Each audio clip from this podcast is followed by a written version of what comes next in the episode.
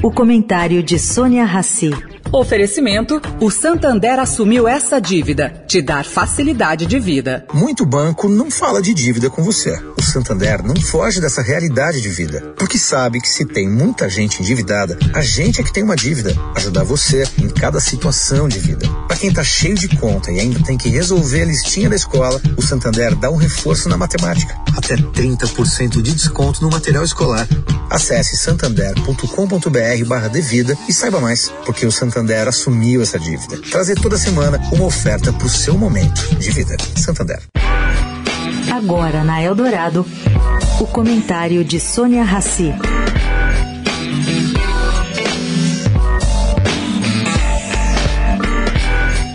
Gente, a tão necessária reforma administrativa do governo está andando para trás. Vou explicar aqui. O governo mandou um documento aos sindicatos de servidores públicos prevendo a retirada da tramitação da PEC 32/2020, que trata sobre a reforma administrativa. Quem mandou foi o Ministério da Gestão.